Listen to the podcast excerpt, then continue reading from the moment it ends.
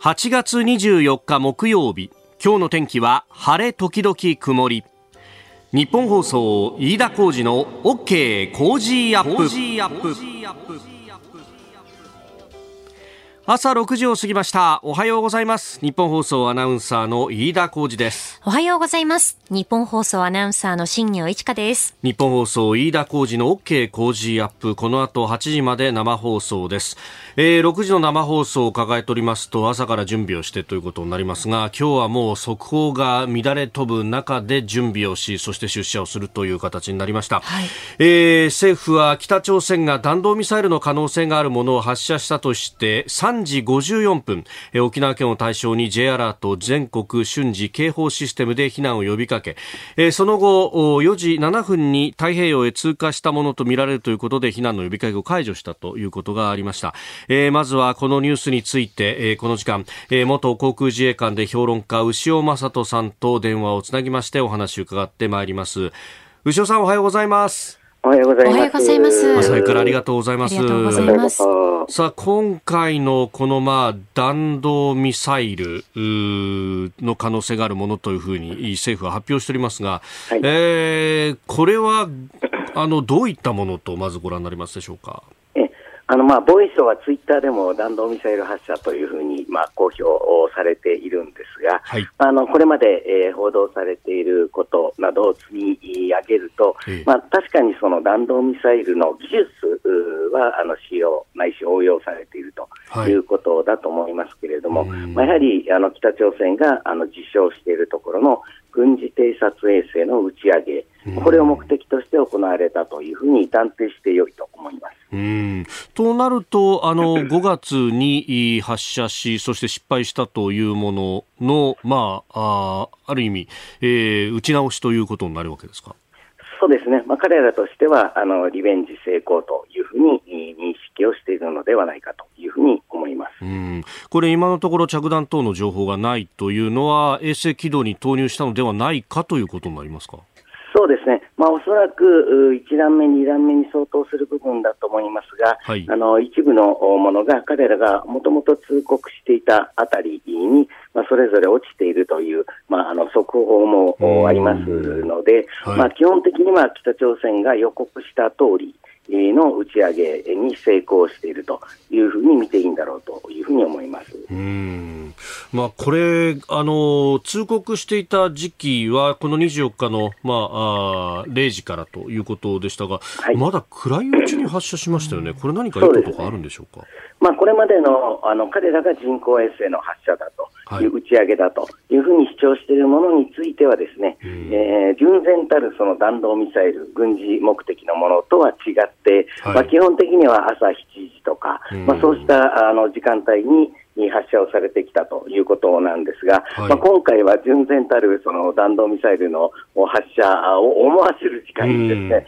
えー、発射されているとい。うことの、はい、まあ、意図というのは、まあ、なかなかあの一つに絞り込むというのは難しいんだろうと思いますが、えー、まあ、彼らとしては、まあ、少なくとも日米韓などにですね、はい、まあ、そういう軍事的な意味合いを認識させたいという意図もあった可能性はあると思います。うんまあ、折しもこの米韓の演習が始まって久しいというところですけれども、やっぱりそういうところも念頭としてあるんでしょうか？そうですね、もちろんそのそもそも今回、この期間を通告しているという日程は、はい、まあ、その彼らの頭の中には日米韓のこれまでの動き、もあったんだろうと思いますけれども、まあ、予告した、まあ、初日の早い段階に打ってるということについてはですね、はい、まあ、その他の事業、特に気象天候、まあ、これが打ち上げに適していたという判断、あるいは今回、液体燃料が使用されてますので、はい、まあ、基本的にはですね、えー、できるだけ早く打った方が成功の確率が高まるといったようなことも総合的に勘案して、まあ、この時間帯が選ばれているというふうに思います。うんそして、まあ、あの日本政府の対応ですけれども、もともとこの打ち上げが通告された段階で、まあ、各国とも連携をしながらあ打ち上げをやめるように言っていくんだという話がありました、はい、けれども、撃ってきたと、まあ、強い、えー、非難をするんだと、官房長官も会見でおっしゃってますけれども、一連の動き、どうご覧になりますか？そうです。あの残念ながら、まあ、そうしたいいわば抑止が、はい、えー、効かなかったと。いうことが、まあ、今回、露呈をしているというふうにも評価できるというふうに思いますし、はい、まあ、これまでの一連の北朝鮮に対する、まあ、国際連合、特に安全保障理事会のさまざまなあの、試みが、まあ、あっさり言ってしまえば、中国やロシアの拒否権などによってですね、えー、機能していないといったようなことも北朝鮮側にはですね、まあ、有利な環境だということもあって、はい、まあ、今後の打ち上げと、まあ、北朝鮮が自制すべき理由はないと、まあ、彼らは認識しているというふうに思います。うん。今後の展開としては、こういうことを繰り返してくるんでしょうか、あとは核実験の可能性いかがですか？そうですね、もちろんその核実験の可能性はもうずっとこの間言われてきたことでもありますが、まあ、今回のその軍事偵察衛星についても、まあ、北朝鮮の5か年計画の中ではですね、多数打ち上げるということが、まあ、あの発表の時点からまあ定の方針となっているわけですので、まあ、今回成功だということであれば、まあ、その後次々に撃っていくということになるでしょうし、まあ、それとは別に北朝鮮自身も認める純然たる弾道ミサイルについてもですね、はい、あの彼らは撃つと言っているわけですし、これまでもさまざまなタイプのものを撃ってきたわけですので、はい、まあ、残念ながらですね今後こうしたことが頻繁に繰り返されていくという、まあ、我が国にとっては非常にあの困った事態だということになると思いますうんこれに対してどう対応していくのかですが、まあ、もうね、口で抑止ができるような段階はとっくに過ぎているということでいいんですかね？そういうことですね、残念ながらあのなかなか打ち上げ自体をですね、はい、抑止するというのはまあ難しいということになるでしょうから、あのまあ、警戒監視を強めるということ以外、特に打つ手はないということなんだろうと思います。うんまあ、守るということ以外に、まあそのねえーいわゆる敵基地攻撃能力とかそういうことも獲得しないともういけないんじゃないかという議論もされて久しいですがいかがですか？そうですねあのもちろんこれまでのことはすべてあの試験的な発射ないし訓練ということだと思いますが、まあ、これはいざというときに実戦に投入するために訓練をしているとい。うふうにも言えるわけですので、はい、まあ、いざ有事、実戦ということを考えるのであれば、まあ、我が国もいわゆる反撃能力の保有を含めてですね、まあ、抑止力をさらなる段階に高めていくということにしないとですね、まあ、残念ながらこれまでのことはそうした観点からは、はい、まあ、発射を横から指で加えて見てきたようなものですので、まあ、それではいけないんじゃないかというふうにも思います。なるほど牛尾さん、朝からどうもありがとうございました。ありがとうございました。教えていただければと思います。どうもありがとうございました。ありがとうございました。えー、元航空自衛官で評論家牛尾正人さんと電話をつないで伺いました、えー、この北朝鮮の弾道ミサイルの発射について、えー、政府は先ほど NSC 国家安全保障会議の会合を総理官邸で開いております。まあその議論されたこと等々も含めまして、えー、今日はコメンテーター自由民主党参議院議員で作家青山茂春さんと、えー、また深めていこうと思っております、えー、それから夜中にですねそこが入ってきたと言いますとロシアの、まあ、民間軍事会社ワグネルの、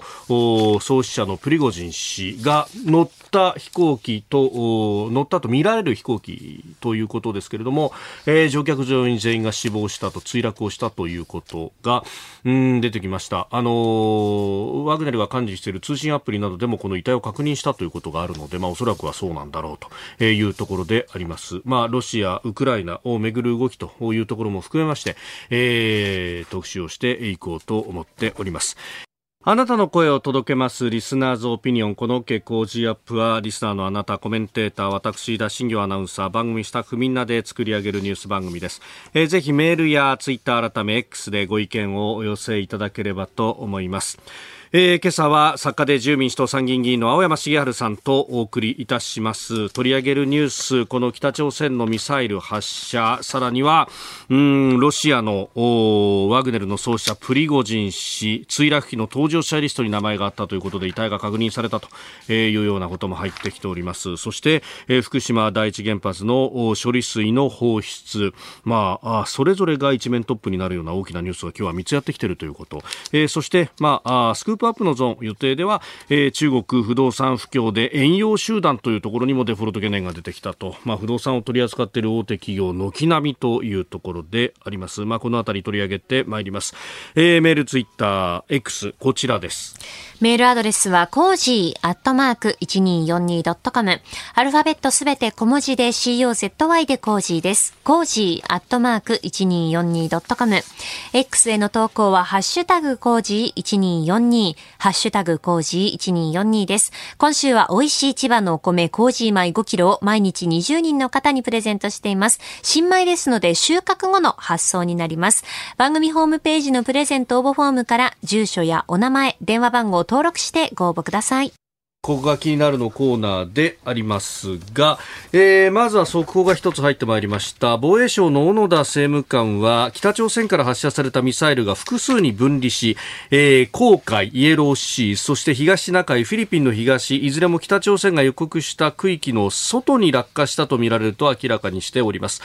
えー、またミサイルが午前4時ごろ沖縄本島と宮古島の間の上空を通過したと明らかにした上で衛星の打ち上げを試みた可能性があると記者団に述べたということであります、まあ、この北朝鮮の弾道ミサイル発射に関しては後ほどまた取り上げてまいります。さあ、そして、えー、スタジオ長官隠しが入ってまいりました。けれども、まあ、北朝鮮のミサイル発射3時57分であったということがありますので、えー、当然ながら、この長官には、えー、間に合ってはおりません。で、えー、各紙一面としてはバラバラという感じで、えー、あります。朝日新聞次期戦闘機の輸出用に政府が見解条件満たせば殺傷能力ある兵器もという防衛装備移転三原則の運用見直しについての話が、えー、一面です。で、産経も同じく殺傷武器搭載でも輸出か政府が初見解事項に提示国際共同開発の戦闘機もと、えー、いうことであります。で、えー、それから読売新聞は、えー、空港港有事備え整備戦闘機や護衛艦対応という、えー、公共インフラ社会基盤整備計画の原案というものを報じております、えー、全国およそ40の空港や港湾を対象として、えー、沖縄県の与那国島の新たな港湾整備や、えー、宮古島の宮古空港の滑走路延長などを挙げたということで、まあ、台湾有事などなど不測の事態に備えて、えー、利用を推進する狙いがあるということであります。えー、それからですねもう一つ速報が入ってきました。北朝鮮の朝鮮中央通信は先ほど軍事偵察衛星の打ち上げを行ったが失敗したと報じたということであります、えー、北朝鮮側はこの弾道ミサイル、まあ、衛星の打ち上げというふうに言っていましたけれども、えー、失敗だったということを報じております、えまあ、先ほどね、えーお速報でお伝えしました予告した区域の外に落下したというあたりと、まあ、関連があるのかというところであります。えー、ということでここが気になるでありました。さあ、この時間からあコメンテーターの方々ご登場です。今朝は作家で自由民主党参議院議員、青山茂春さんです。おはようございます。おはようございます。ます北朝鮮3時54分に、えー、弾道ミサイル、えー、発射ということでありました。まあ、会見等々もお聞きになりながら、えー、青山さんどうお感じになりましたでしょうか？うん、まあ正直案の定、うん、軍事偵察衛星は軌道に乗らなかったみたいだなと。うん思っています、はい、朝鮮中央通信も失敗したというふうに伝えております。前回失敗をまあ認めて、はい、まあ、独裁国家にしては珍しい情報開示だということになったんですけど、まあ、金正恩さんはそのこの科学技術者は大事にしているという話があったんですけど、はい、これだけ失敗重なると、えーえー、まあ、おそらく粛清も含めて恐ろしいこともあり得るだろうなというのと、あの、軍事偵察衛星って、あの、要は光学衛星、光、光学ぶと書くね。はい。まあ、普通の、まあ、大きく言えばカメラみたいな。はい。で、それだと、雲が張ってるだけで映らないんで、レーダー衛星と2種類あって、日本もそれぞれ1回ずつは、あの、失敗してるんですよね。今、あの、日本の、日本はまあ、情報衛星って言ってますけど、はい。今無事に上がってますけど、やっぱり失敗はあり得るんで、そう簡単なものでもない。うん、はい。で、北朝鮮はその、ミサイルの出力は大きくなってどんどん打ち上げられるけど、例えば大陸弾道ミサイルにしても、はい、再突入ね、一旦宇宙空間出て、うん。はい、大気の壁を打ち破って、入ってこないと、爆発しないで入ってこないと、はい、実際狙えないわけですけど、その技術も僕はないだろうと思ってます。だから、まあ、見かけよりは、まあ、プリミティブ、つまり、うん、あのまだ初期段階。はい、未熟。はい。インマチュアとも言ってますけどね、アメリカなども。まあ、それの実態が、うん、明らかになってるだろうと思いますよ。だからそれだけに、この失敗をことするためにも、はい、失敗を、ええ、まあ、あのー、補うためにも、はい、繰り返すことはやるだろうなと。ただしですね、うん、全体にあの、これも私は前から言ってるんですけど、ショーウィンドウなんですよね。ショーウィンドウ。アメリカや日本と本気で戦争しようとしてるというよりは、はい、もう他に外貨を稼ぐ手段がなくて、まあ、一石二鳥のつもりでやってるわけですけど、で、世界が、特にウクライナ戦争以降、非常に不安定になってて、北朝鮮の持ってる範囲内のミサイル技術でも、あるいは核技術でも、まあ、核実験何度もやってるわけですから、はい高く売れるのがもっと高く売れるようになってるんで、うん、そうするといつもお見せしなきゃいけないんですよね。ああ、サンプルはこうですよ。サンプルが。はい。ただ今までだとどこへ飛んでいくか分かんないミサイルになってるから、うんうん、あの、衛星も打ち上げたかったということだと思います。うんえー、このミサイル発射について後ほど引き続きお話をいただこうと思っておりますここでポッドキャスト YouTube でお聞きのあなたにお知らせですラジオ局日本放送飯田浩司の OK コージーアップ週末増刊号を毎週土曜日の午後に配信しています。1週間のニュースの振り返りニュースの予定やコメンテーターのラインナップを紹介しています。後半は Cozy up コメンテーターがゲストと対談するコーナー。今月はジャーナリストの峯村健司さんと評論家の江崎道朗さんに登場いただき安全保障やインテリジェンスについて掘り下げてお送りします。週末もぜひチェックしてください。あなたと一緒にニュースを考える飯田浩二の OK 工事アップ、えー、コメンテーターの方々と7時をまたいでニュースを掘り下げてまいります。今朝は作家で自由民主党参議院議員青山茂春さんです。引き続きよろしくお願いします。よろしくお願いします。お願いします。えー、まず株と為替の値動きをお伝えしておきます。現地23日のニューヨーク株式市場ダウ平均株価ですが前の日と比べて184ドル15セント高い3万4472ドル98セントで取引を終えました。ハイテク銘柄中心ナスダック総合指数は215.16ポイント上がって1万3721.03でした。一方円相場ですが1ドル144円80銭付近で取引されております。あの天さん、為替のグラフを見ると、このミサイル発射であるとか、はい、あるいはプリゴジン氏の死亡のニュースというのは、それほど、あの株の方では触れてなかった感じはありますが。本来株式市場っていうのは何か口実見つけて売り買いを増やして利益を得るものなんですけど、はい、まあ、いずれももうあんまり親身がないっていうことでしょうね。それと、株式市場って常に先を見るものなので、はい、プリコジンソの役割ももう相当小さくなってたし、それから北朝鮮のミサイルはさっき申した通り、はい、まあ、ビジネスなんだなっていうふうに、株の世界でも気がついてるから、あんまり影響を与えないですよね。なるほど。うんただし、いずれも破局的な展開になることもあり得るので、はいはいえー、まさにその2つのニュースをこの7時またぎお送りしていきますが、まずはこちらです。政府、北朝鮮のミサイルに対し厳重に抗議。公海上の予告落下区域外に落下。えー、もう一つは3時59分ごろ、朝鮮半島の南西約350キロメートルの東シナ海上の予告落下区域外に落下、もう一つは4時ごろ、沖縄本島と宮古島との間の上空を通過し、4時5分ごろ、フィリピンの東約600キロメートルの太平洋上、我が国 EEZ 外である予告落下区域外に落下したものと推定されます。現時点において、我が国領域への落下を含め、被害報告等の情報は確認されていません。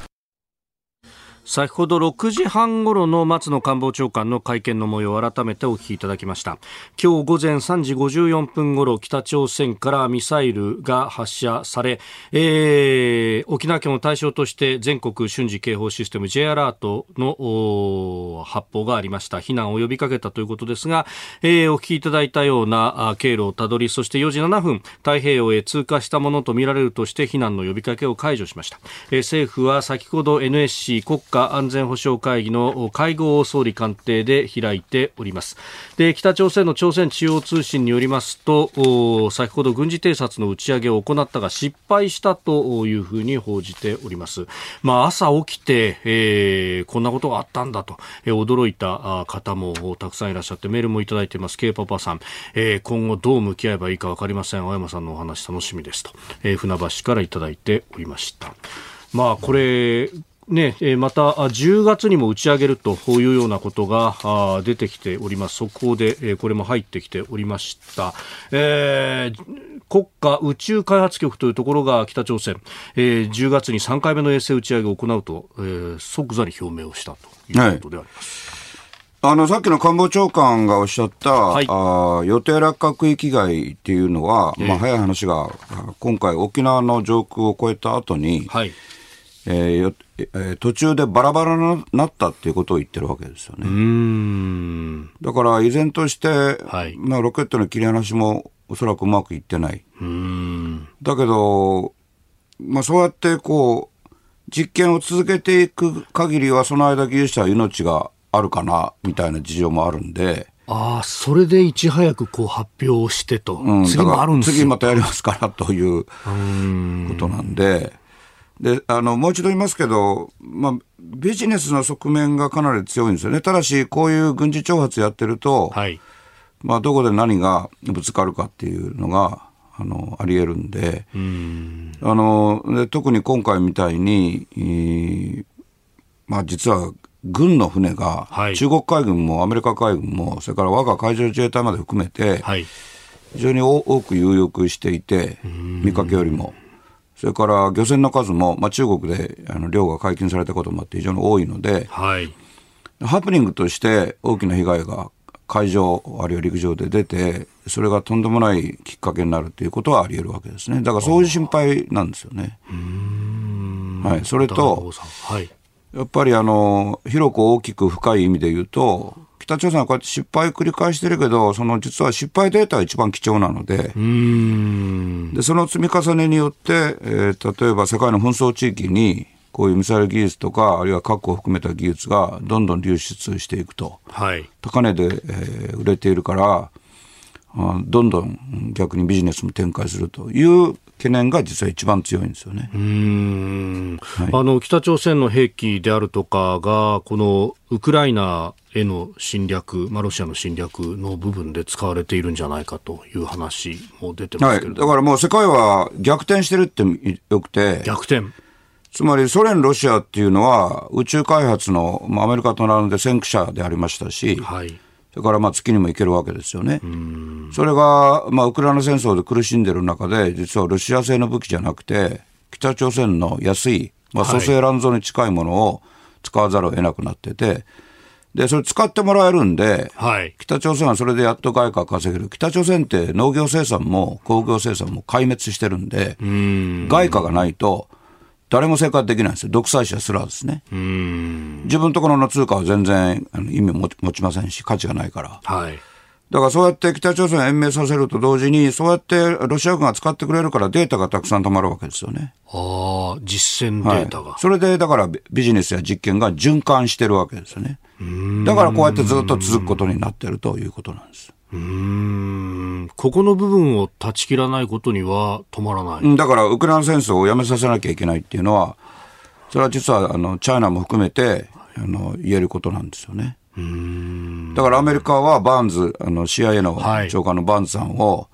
まあ、本当は密かに派遣して、ええ、あのゼレンスキー大統領に、まあ、僕の責任で申しますが、場合によってはクリミア半島を諦めて、朝鮮戦争と同じ休戦形式にしたらって言って断られたんですなるほど。はい。さああ、そして7時またぎであります。まあ、北朝鮮とウクライナの話、さらにはその停,、えー、停戦についてというようなね、えー、アメリカの CIA も絡んでというお話を7時またぎの前半戦の最後のところでお話しいただきましたが、えー、一方でこのロシアの民間軍事会社ワグネルの創始者プリゴジン氏が乗って、えー、飛行機が墜落したということ、そして、えー、もうすでに遺体も確認されたというような報道が出てきております。うん、なんだかいろんなものが動いて、どうつながっていくんだろうという感じになってますが。あの、予定通りってまさか申しませんが、はい。まあ、予想されたことが起きてるとも言えるんですよね。そう意外なことが起きてるわけじゃない。はい。北朝鮮のミサイル開発もそうだし、えー、それから軍事偵察衛星なるものが簡単に成功しないっていうのも予想の範囲内ですし、はい、それからやはりプリコジンさんで言うと、もともと民間軍事会社っていう立て付けに無理がありますよね。で、ウクライナで結局勝つことができなくて、で、様々な不満があって、クーデター未遂も起こして、で無事で済むわけないじゃないですか。だから誰がやったかっていうのはまだ即断はできなくて、も憶測はもうすでに出てますけれども、はい、あの、まあ悲惨な運命が待ち構えるっていうのは、まああれだけ残虐行為を実際はプリゴジンさんの指揮のもと、ワグネルはウクライナの子供たちや女性や妊婦まで含めて働いてきたんですから、天罰とは言いませんけれども、まあ、まともな運命になるはずがないですよね。はいこれ、ただ、この事象が、そのウクライナとロシアの間のあのロシアの侵略に与える影響というのは、それほど大きくないということですか？影響はあります、やはり。あの、そもそもさっき民間軍事会社っていう仕組み立て付け無理があるって言ったのは、はい、要するにプーチン大統領が、まあ、独裁者ですから、独裁国家として侵略を行って、でそれが国家の軍隊で支えきれずに、はいまあ、残虐を働くためにも、はい、ロシアっていう国じゃないんだ、民間がやってるんだっていうことで、無理な戦争を遂行してて、それがうまくいかなかったっていうことですよね。はい、じゃあ、これをプーチン大統領のロシアがどうやって補うのか。あのまあ、端的に言うと、はい、普通の国民に対してまた動員令を強化して、まあ、引っ張っていくわけですよね、戦場に。えまた訓練が不足したまま。はいそうするともうロシアはやっぱりこれあの、アメリカの仲介、中国の仲介に期待できなくなってるんで、ん。結局アメリカにすがって、はい、ウクライナもアメリカなしでは戦争を続けられないので、はい、アメリカにすがって、まあ、朝鮮半島と同じような休戦に持ち込むと。終戦じゃなくて戦争終わらないんだけど、はい、まあ見かけ上休戦にして、で、ロシアとしてはもうだんだん要求水準も下がってきて、もう今ははっきり言うと、あの、勝手に独立共和国って言ってるのは、もう本当に維持できるのかなっていうふうになってるから、クリミア半島だけは、つまり黒海には抜けたいので、黒い海、黒海に抜けて、そこから地中海には出たいから、はい、まあ、地球温暖化の進展で、前ほど凍らない港、不登校を要求しなくなったって話もあるんですが、いやいや、まだまだ、あのそういう傾向強いから、とにかく黒海への抜け道だけは保証してくれと。でむしろそれを例えばウクライナとの話し合いでじゃなくて、はい、アメリカに保証してもらいたいという方向にこのプレコ人の死亡というのは民間軍事会社で虐殺行為を行ってウクライナの人々や政府を屈服させるということが失敗に最終的に終わったということを実は暗示してますから、違う展開に行かざるを得ないですね。で、アメリカも実は、まあ、あの、7時前に話しましたけど、はい、CIA の長官をわざわざ秘密で派遣しといて、ゼレンスキー大統領が、まあ、一周したわけですよね。はい。そしたら、バーンズ長官自体を暴露しましたからね、私行きましたっていうね。交渉の中身は、あの、僕の責任で言っただけで、あの、バーンズ長官がそのまま喋ったわけではないけれども、はい、極秘で言っといて、断られたら暴露するっていうのも、まあ、バイデン政権の信任にやっぱ影響、悪影響を与えてますよね。アメリカは早くあのこれを沈めないと、はい、あのアメリカ軍が動いてないことになってるけど、本当は隣国のポーランドを含めて、米軍の部隊が展開してるので、そうすると中国に向かい合おうとすると、はい、にあの二正面になっちゃうんで、えー、それを避けるためにはもうウクライナは沈めたいんですよ。終わりにしたい、休戦にしたい。はい、でそういう流れと、このプリゴジンがどうやら死んだらしいというのとは、もちろん、つながってる。つながってるということです。はい。やっぱ世界につながってないことはないなっていうのを実感しますよね。ただ、ウクライナとしては取れ取られた領土はすべて取り返すんだっていうのは言ってますよね。それは、あの、それでも今1ミリでも、いや、場合によっては考えてもって言ったら終わりじゃないですか。うんうんうんうんそれと、スーパーマーケットや病院や学校で虐殺された国民は一体何のため死んだのかってことになりますから、あのあのゼレンスキーの、ゼレンスキー大統領の政権だけじゃなくて、国が持たないですよね。それを言ってしまったら。言ってしまったら。はい。えー、ニュース七島的でありました。おはようニュースネットワーク。東京有楽町日本放送キーステーションに全国のラジオ局21局を結んでお届けいたします。時刻は7時11分を過ぎました。おはようございます。日本放送アナウンサーの飯田浩二です。今朝のコメンテーターは作家で自由民主党参議院議員の青山茂春さん。取り上げるニュースはこちらです。北朝鮮のミサイル日本の上空を通過。日本政府は今日未明 J アラート全国瞬時警報システムで北朝鮮がミサイルを発射し午前4時ごろに日本上空を通過した模様だと速報しました。対象地対象地域は沖縄県です。韓国軍合同参謀本部は北朝鮮が主張する宇宙発射体が南の方向に打ち上げられたと明らかにしました。北朝鮮が日本に通告した人工衛星打ち上げの可能性があり日本とアメリカ、韓国が確認を急いでいます。衛星ですと今年5月末に軍事偵察衛星の打ち上げに失敗して以来ということであります。で一方で北朝鮮の国営朝鮮中央通信は軍事偵察衛星の打ち上げを行ったものの失敗したと伝えました。ロケット3段目の飛行中に非常爆発システムにエラーが生じたとしております。北朝鮮の国家宇宙開発局は今年10月に3度目の衛星打ち上げを行うと表明したということです。まあ、今入っている情報をまとめてお伝えしたというところであります。え日本政府は NSC 国家安全保障会議の会合を総理官邸でも開いておりました。まあ、今のところ国内で何か被害がというようなことは入ってきていないというところであります。まあ、この北朝鮮のミサイルについて、まあ、あもういろんなところで報道もされておりますが、改めて、えー、青山さん、その狙いであるとか、どういったものと考えられますか？あの、北朝鮮の最大狙いは実はお金ですよね。金。特に外貨。ドルを入手しないと、はい、北朝鮮国内では工業製品も農産物もほとんど期待できないので、だから上も進行しているというふうに国連も懸念を深めていますが、はいとにかくそのミサイル技術、あるいはミサイルを分解してこっそり売る、それから核の技術、はい、本当は核爆弾も売りたい。で、まあ、国連の監視、アメリカの監視が厳しくなってるんで、それは、それはなかなかできないけど、はい、まあ、ソフトだけでも売りたい。で、実際莫大な、ああ売り上げを誇ってる、いるんですよね。で、北朝鮮の収入源って他に、まあ、ネットのハッキングで、不正にお金を、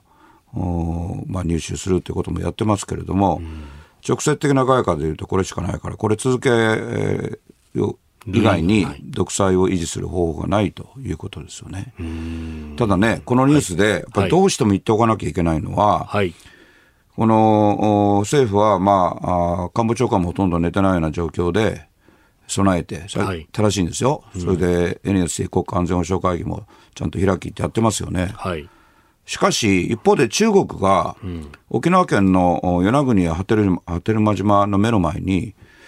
ミサイルを撃ち込んだ。はい。で、日本の EZ の中にまあ打ち込んで、まあ、島の目の前って言ってもいいわけですけど、その時に NSC 開いてないんですよね。去年の8月。はい。はい、これを自由民主党の部会で何度も僕は政府を追及し、まあ、あ政府もまあ、困惑するわけですよ。なぜ困惑するかというと、やっぱこれは岸田総理をトップにした首脳の判断で開いてないんですよね。うんで、与那国の町長さんなどが住民主党の部会にわざわざおいでになって、はい、もう奮撃されたわけですよね。で、北朝鮮の今回のようなことだと、まあ、大騒ぎを、大騒ぎするのは正しいんですよ。はい、じゃあなんでチャイナにはしないのかっていうことは、あの、国民の安全、日本国の安寧を考えると、こんな深刻な話はない。むしろ北朝鮮がビジネスで、こうやってあの、ミサイルを撃っては失敗する。特に、こういう偵察衛星のような高度な技術は、やっぱりチャイナからもロシアからも実は来てないんだということが入手できないんだと、あるいはハッキングによっても入手できないんだと、ガードが硬くて、はい、で、そういうこともわかるわけですけれど、この危機はどのようなものにも対処しなきゃいけないのに、相手によって顔色を伺って対応を変えるっていうんだったら、はい、亡き安倍さんが、まあ、苦労の果てに作った国家安全保障会議、はい、あるいはその下の事務当局である NSS、国家安全保障局、一体何のためにあるのかってことになりますから、一般的にメディアはそういうことに触れないので、やっぱこれは、あの、私たちが考え、私たちっていうのは、主権者と主権者の代理人である私を含めた国会議員が、特に自由民主党の議員は責任が重いと思います、はい。まあ、まさにその、ね、覚悟の部分がどうなんだという話になると、あの台湾の有事に関して、麻生さんがそういった発言を、戦う覚悟という表現をされましたけれども、そのためには備えが必要だという部分、うん、これ、全体としてどうなんでしょうか？麻生さんの発言っていうのは、はい、あれは抑止力の概念の基本を言ってるだけだと私は考えてます。はい、抑止力っていうのは戦争を防ぐために、まあ、第二次世界大戦の尊い犠牲のもとに人類が学んだことですけれども、うん、お実は平和を唱えるだけでは平和を築くことができなくて、えもしも戦争が起きたら重大な被害被害が自分にも起きると、例えば侵略を考える国に思わせる。ことが抑止力ですよね。戦争を抑止する。はい、人が死なないようにする。でもそれは同時にですね、はい、言ってるだけじゃなくて、実際に相手が軍事行動を起こしたら、こちらも反撃しますよというのが担保されてて初めて抑止力になるんで、んその部分が今まですっぽり抜けていたから、はい、実は国際法、中でも日本人にとって馴染みがあるはずの国連憲章にそれ明記されてるわけですよね。かつてそういう考え方がなかったので、第一次世界大戦の後、また第二次世界大戦になったので、はい、国連憲章には、例えば国連加盟国は空軍の待機部隊を持てと。なぜかというと、世界のどこで紛争が起きても加盟国はそこに空軍飛ばして、武力を用いて平和を作れということが憲章に盛り込まれてるわけですよね。ところが日本は空軍もないわけですから、航空自衛隊しかありませんので、はい軍法会議もないので、いざという時に行動できない恐れが非常に強い。だからそういう根本のことを言ったんで、戦争やりましょうって言ったわけじゃないから、だから、あの、そのようにこう言うのはおかしいと思います。麻生さんは今まで失言もありましたから、から今回も失言かっていう受け止めになるのは、それは麻生さんのはっきり言えば責任でもあるんで、えそれはそうなんですが、しかし言ってる中身はですね、はい、フルテキストでちゃんと見ると、抑止力の根幹をおっしゃってるだけですよね。で、それを台湾で言うことにはもちろん大きな政治的な意味があって、まあ、中国に対しては非常に大きなああ抑止力にもなるわけです、現実に。だから中国大きく、すごく反応して、身の程知らずって言ったのは、憲法9条があるのに何もできないはずじゃないかと。はい、でも、麻生さんは自由民主党副総裁だけど、自由民主党はもともと自主憲法の制定を掲げて、1955年に作った政党ですから、はい、それも根っこの部分を言ってるんですよね。だから今の、今日の話題は北朝鮮ですけれども、北朝鮮に対しても、実は同じ抑止力を発揮しなきゃいけなくて、うん。うん、でもそれが例えば中国に対しては突然腰砕けになるようではですね、北朝鮮もそれを見て、実は北朝鮮の時だけ国家安全保障会議開いても抑止力に十分なってないということは、今回考えなきゃいけないと思います。北朝鮮が成功しようが失敗しようが、それは私たちの姿勢の問題ですから。うん、さあ、そして、この北朝鮮との関連というか、向き合いでいけば、まあ、日本は拉致問題の解決を、はい、しなければいけない。ここの部分も、これ、まあ、ミサイルを発射したりとかしてきますけれども、うん、その根っこっていうのはやっぱり憲法に関わってきますか？あの、憲法で国の公選権をこれを認めないっていうのが9条の最後に書いてありますから、相手が国だったら国民を拉致されようが、領土を奪われようが、何もできませんと書いてあるのに等しいですから、うん、だから僕たちよりも、北朝鮮や中国の、あるいはロシアの方が、よほど憲法の9条の意味を知ってるわけですよね。だからそれを変えないと、あの、根本は動かないということになりますが、うん、拉致事件について言うと、はい北朝鮮は実は上が侵攻していると思われるので、情報が足りないですけれども、ただ、あの、これも国連は非常に懸念をしてますよね。あの、国連はやっぱり今までのルートがあるんで、かなり情報を集めていてですね。独裁者のところに外貨が、その、ミサイル技術で結構入ってるんだけど、一般の人はこの夏なのに、普通、上に上が進行するはずが、夏でも上死にが出ていると。それでやっぱり当てになるのは日本の懐なので、日本は外貨大量にありますから、で、それを、それで、その、北朝鮮にとって返せる人だけ返して、その代わり、北朝鮮が今まで言ってた、例えば横田めぐみさんも死亡してるとか、そういう嘘を、本当でしたと、北朝鮮のおっしゃる通りでしたと、日本政府は言えと。それを飲むんだったら、今名前は申しませんが、限られた人、ごく限られた人、はい、亡き安倍さんも知ってた、そのことをややるよと言ってて、岸田さんが、まあ、その通りやるわけじゃないけれども、それを含めて日朝首脳会談に前向きって話になってるわけです。だから、動いてるのは事実だけれども、はい、これで逆に他の被害者が取り返せないと。すべて同じ同胞なので、あの家族会のおっしゃってる、その全被害者の即時返還っていうのは、はい、建前じゃないんですよ。まさしくやらなきゃいけないことなので、そこに逆に大きな懸念が出てるのも事実です。はい、ただ、安倍さんが亡くなったことで動き出したのも事実なんですよね。はい、あそうなん、ね、はい、だからさっき憲法のことをその飯田アナから問題提起ありましたけど、安倍さんがいなくなって、岸田さんの方がやりやすいって面はあるんですよ。うんうんもう安倍さんの時だともう警戒ばっかりされてましたからね。なるほど。はい。おはようニュースネットワークでした。続いて、教えてニュースキーワードです。福島第一原発の処理水放出開始。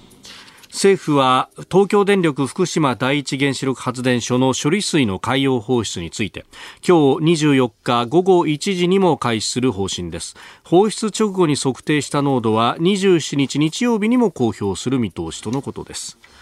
まあ、このトリチウムの濃度を定期的にモニタリングするということで、えー、あります。はい。これ、あの、普通に考えてほしいんですけど、はい、西暦2011年の3月10日まで、福島第一原発は普通に稼働してましたね。はい、そうすると、海中にね、はい、それも今回みたいにわざわざ沖合に出すんじゃなくて、えー、目の前の海に、普通に温排水と称して、その時は、うん、出していたわけですよね。はい、で、今、他の原発も世界中それ出していて、はい、だから、実は、今回それをさらに薄めてますから、うん、事故前と同じ性質の温排水を、本来は温排水を、はい、さらに濃度を低めて出してるだけですから、だからこれで騒ぎになるっていうのは一つの原因はね、うん、騒ぎになるのを恐れてタンク作って溜め込んだからですよね。で、タンクがいっぱいになったから、はい、今まで出せなかったものを出しますって言うから誤解されるんで、最初から出せば、実は何のことはない、普通に原発が出してるもので、だから中国もあんなにわざと大騒ぎしてるけども、うんうんはい、中国の原発の一つだけ考えても、今回の福島の6倍以上のトリチウムを出してるわけですし、うんはい、それから第2点目はね、ええ、その処理しきれないで残るのがトリチウムだって言ってるわけですけど、え、この表現もいい加減やめたらどうだと思うんですけど、うん、処理しきれないんじゃなくて、はい、処理する必要がないんですよ。うんトリチウムって三重水素で、はい、今僕らも、この、ここにいる3人ともお茶飲んだり、水飲んだり、コーヒー飲んだりしてるわけですけど、全部入ってますから、はい、もちろん量の多い少ないがあるにしてもね、はい、だから除去する必要がないから、あその除去するための技術進展を今までしなかったんであって、それからじゃあ放射性物質っていうのは絶対あっちゃいけないのかというと、2011年の福島原子力災害があった時に、僕はまたまたまテレビ見てて、あの、僕も、いや、あの例えば僕の専門分野の一つも実は原子力ですが、本来は原発のテロ防止なんですが、テロを防止するためには原発の構造もしてなきゃいけないし、核物質の清掃も全部してなきゃいけないので、あの、原発テロを扱う人は世界に、まあ、いますけど、みんな、あの、全体を知ってるわけですよね。その立場からテレビ見てたらね、はい、要するにその、放射性物質の量がゼロでないといけないって言った学者がいて、うんもう椅子から転がり落ちるってこんなことで、だって地球は宇宙に浮かんでるんですから、はい、日にち毎日放射線を浴びていて、だからそれ言うんだったら、あの、細菌は、例えば、はい、ウイルスだけじゃなくて、いわゆるばい菌、細菌が1個あってもいけないから、人類は必ず無菌室にいなきゃいけないって話をしてるのと同じなんですよ。なんかその時の空気のおもれってこんなことを言うわけで、で、そういうことの積み重ねが今回の奇妙な話になってて、だから漁業者の方も科学的には理解できるけど、でも風評被害が起きるんじゃないか、それと政府は約束しましたよね、みんなが理解しない限り出さないって言いましたよね。って、じゃあ嘘じゃないかと。ね、だからこういうのを失勢って言うんですよ。失勢。はい。だから、最初からそそういう、その場限りの嘘を言うんじゃなくて、もともと原子力発電所っていうのは、立地したら温排水が出て冷やさないといけないから、で、そこにトリチウムありますと。で、世界の原発で出ているし、例えばフランスですと原発だけじゃなくて、はい、あのいわゆる核のゴミの処理施設でも出ていますと、うん、でドーバー海峡にたくさん出ていて、ラーグという。あラーグ、はい、うん、僕はラーグに何度も行ってますけども、うん、それから例えば韓国のコリ原発とか、はい、ウォルソン原発とかも行ってて、だからそこからどういう温排水出てるかも、まあ、20年以上前からよく知ってるわけですよね。だから今の騒ぎっていうのは、目が点になるっていうのはこのことなんですよね。でも、もともとは事故のショックで、タンクをいっぱい並べて、もう何も出さないって言ってきた我が国のその、うん、与野党問わず、はい、そういうその場しのぎのことを言うっていう姿勢が根っこにあるってことは、これもやっぱり私を含めた自由民主党議員に一番降りかかってくる問題だと思います、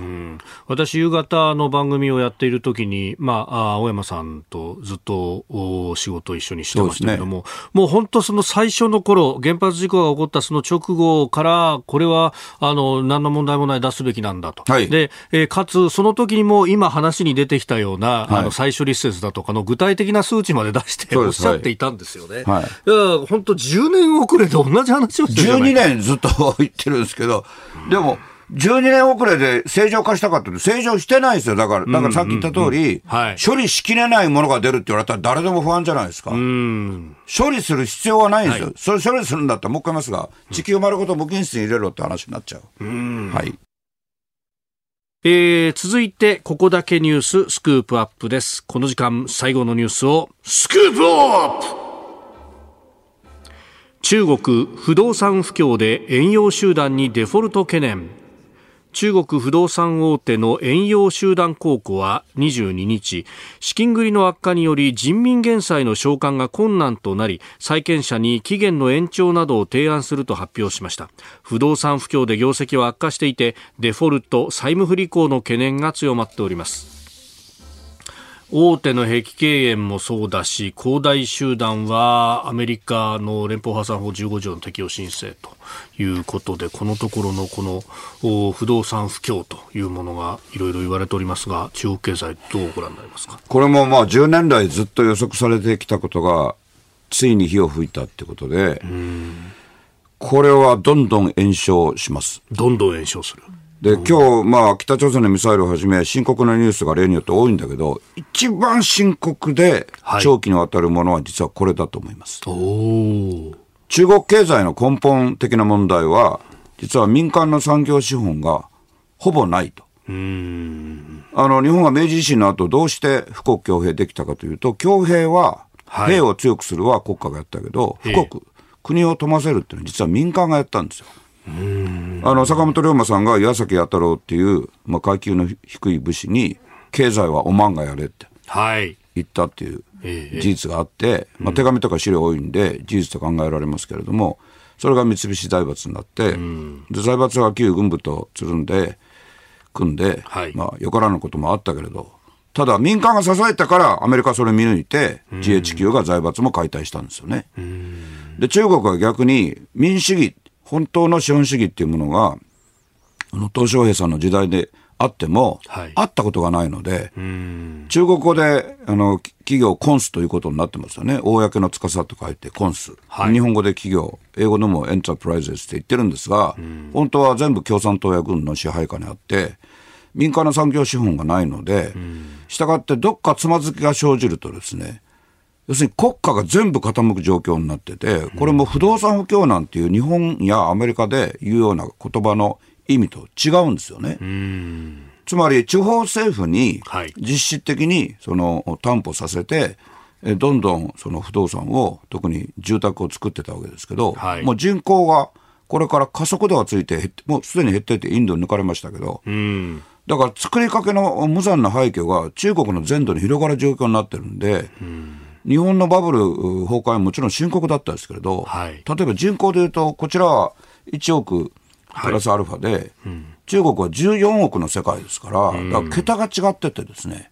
だからなんと中国国内で破産すらできないからアメリカにおすがりするってことになったわけですよね。恒大集団でいうと。要は、そういう意味ですから、あれは。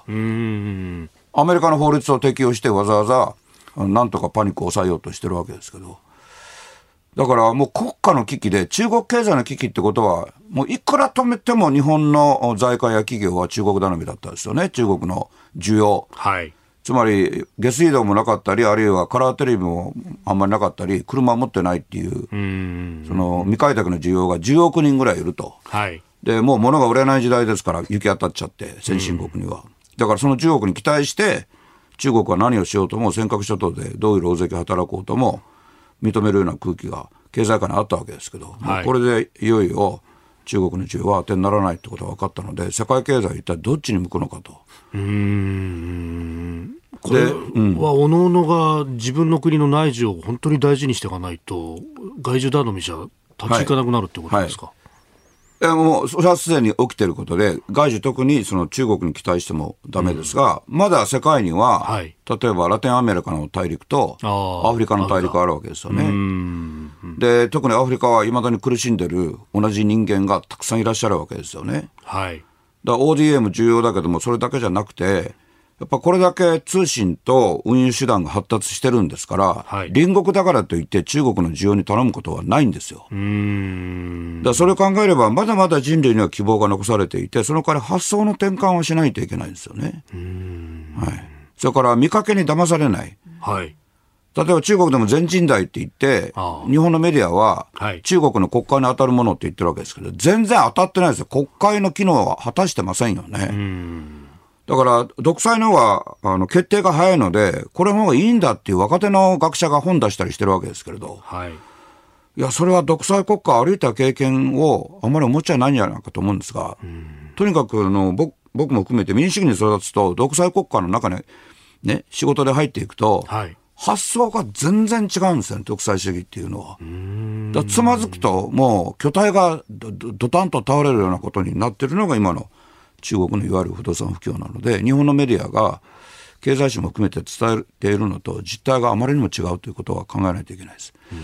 だこれからあの今、僕は武漢熱と呼んでますけど、感染症が、はいまあ、まだ収束したとは全然言えません。特に中国で出てる変異株が、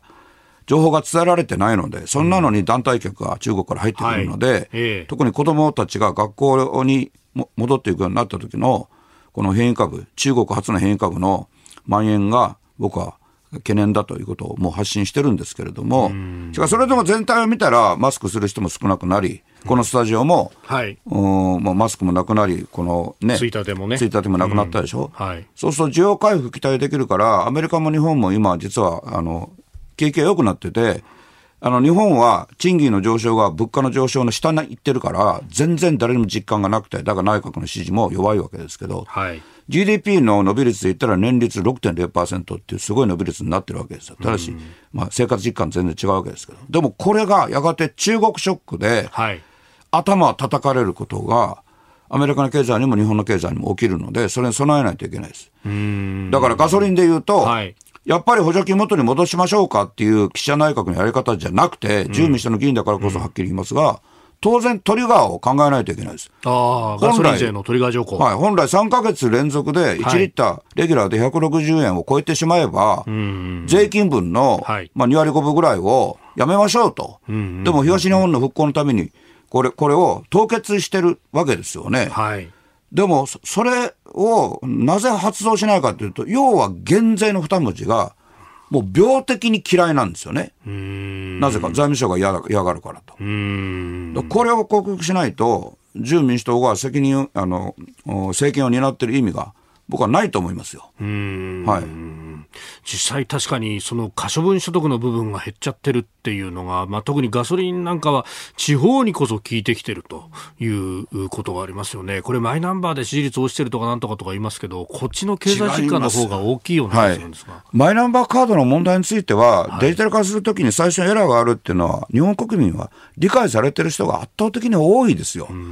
そんなことを言ってるんじゃなくて、根幹のことですよね。うん、これから需要が回復するときになぜ増税志向なんだと。はい。減税してささらに新しい需要を生まないと、中国経済のこういう破滅的な動きにも対抗できないでしょっていうのは、経済学者でなくても生活してる人、仕事してる人はみんなわかりますよね。なぜ政府にそれができないのかっていうことですよね。このガソリンの話だって補助金は徐々に減ってってっていうのは見えてたのに、ここまでどうして動いてくんないのと。お盆休みに動いてくれればもうちょっと違ったのにってみんな思いますね。常にタイミングがずれてるのと、それともう一度言いますが、根幹は減税の二文字だけは避けているというね。増税って言葉あるんだから減税って言葉があるんですよ。えー、増税しかないんだったら、はい。それは民主主義国家でも何でもないですよね。うん。と現実にはそうじゃないですか。だから自由民主党の内部からもっと声を上げなきゃいけないと思います。これから年末に向けて税制改正の議論にも党で入っていきますから、はい、例年に増して重要だと思っています。はい、私の責任が重い、私の責任も重いってことです。はい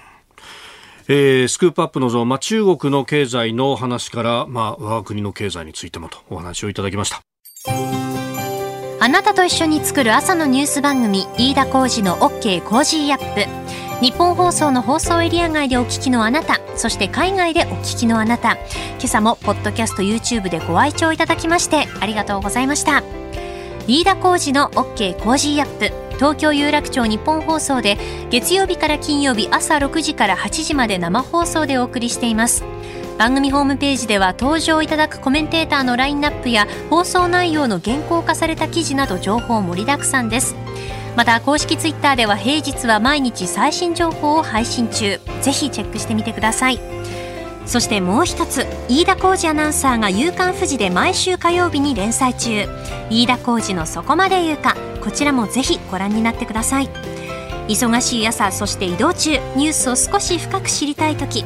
ぜひ AM、FM、ラジコはもちろん日本放送のポッドキャスト YouTube でお楽しみください。